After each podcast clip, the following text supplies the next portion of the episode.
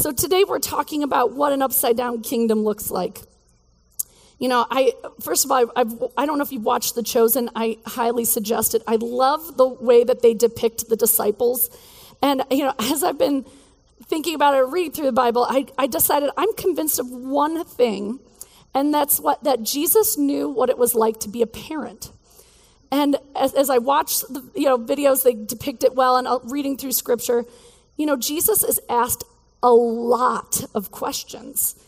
He has to break up arguments, and he's constantly followed by a crowd. He has, even has to find a wilderness, a mountaintop to get away.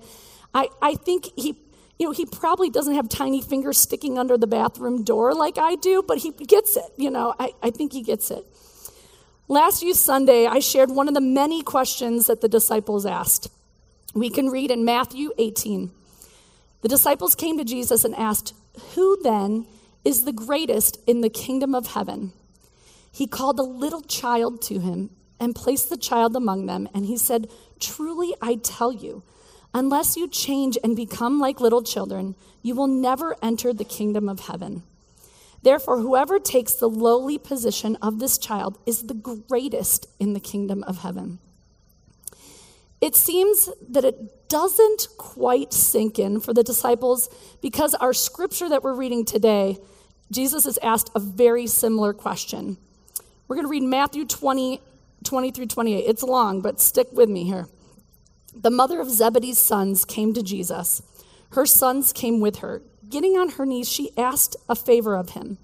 What do you want? Jesus asked. She said, Promise me that one of my two sons may sit at your right hand in your kingdom, and promise me that the other one may sit at your left hand. Do you know? You don't know what you're asking for, Jesus said to them. Can you drink the cup that I am going to drink? We can, they answered. Jesus said to them, You will certainly drink from my cup, but it is not for me to say who will sit at my right or my left hand. These places belong to those my Father has prepared them for. The other 10 disciples heard about this. They became angry. Sounds similar. At the two brothers, Jesus called them together. He said, You know about the rulers of the Gentiles. They hold power over their people. Their high officials order them around. Not so with you. Instead, whoever wants to become great among you must be your servant. And whoever wants to be first among you must be your slave. Just as the Son of Man did not come to be served, but to serve and to give his life as a ransom for many. Thanks be to God. By asking this question, James and John show great faith that Jesus is the Messiah. However, they miss a key part of Jesus' teaching. Just prior to this conversation, Jesus' cup, as he explained himself, would be the sacrifice of his very own life.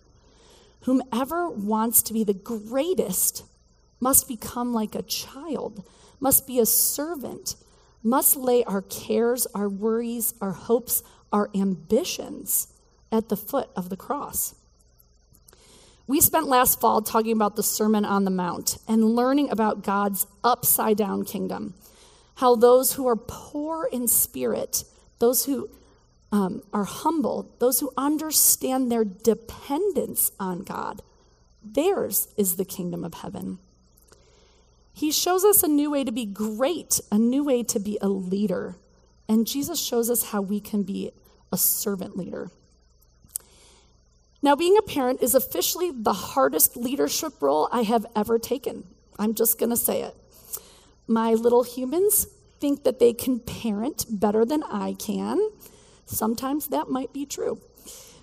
Uh, for instance, the other day, my, my kids love competition. I don't know where they get this from, uh, but they like to compete about everything. And so I finally said, Well, you know what? Jesus said the first is last, and the last will be first. So now they are fighting over who is going to be last. Not kidding, this is what happens at my house. you know, whether you're a manager or a teacher, even a friend in your friend group, or a parent, we all have something to learn about servant leadership. The Theology of Work Project broke down the Sermon on the Mount this way to describe how to lead like Jesus.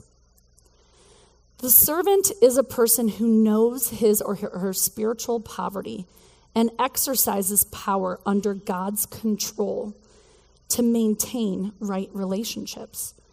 The servant leader apologizes for mistakes. This is really hard as a parent. And shows mercy when others fail, makes peace when possible, and endures unmerited criticism when attempting to serve God with integrity. Jesus set the pattern in his own actions on our behalf, as we see in Matthew 20, 28. If we approach others understanding our own need and our own dependence on God in meekness, in gentleness, apologetically, showing mercy, making peace, enduring criticism, and having integrity. How would we interact? How would we disagree? Discipline? How would we listen to others differently? Jesus has given us a roadmap with the Sermon on the Mount and in Scripture. The stories in Scripture show us again and again that we do not need to be great as the world understands and would define great, or perfect. We don't need to be perfect people, even.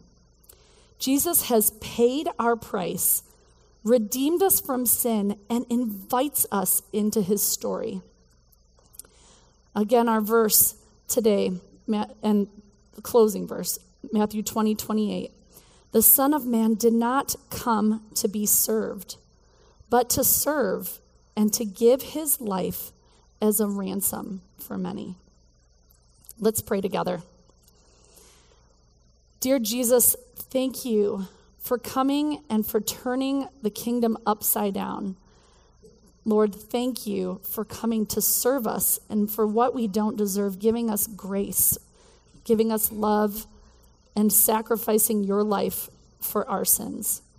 Lord, thank you for today. Thank you for the youth that are leading us. We just pray that your Holy Spirit just moves in us and helps us to learn from one another. In your name we pray. Amen.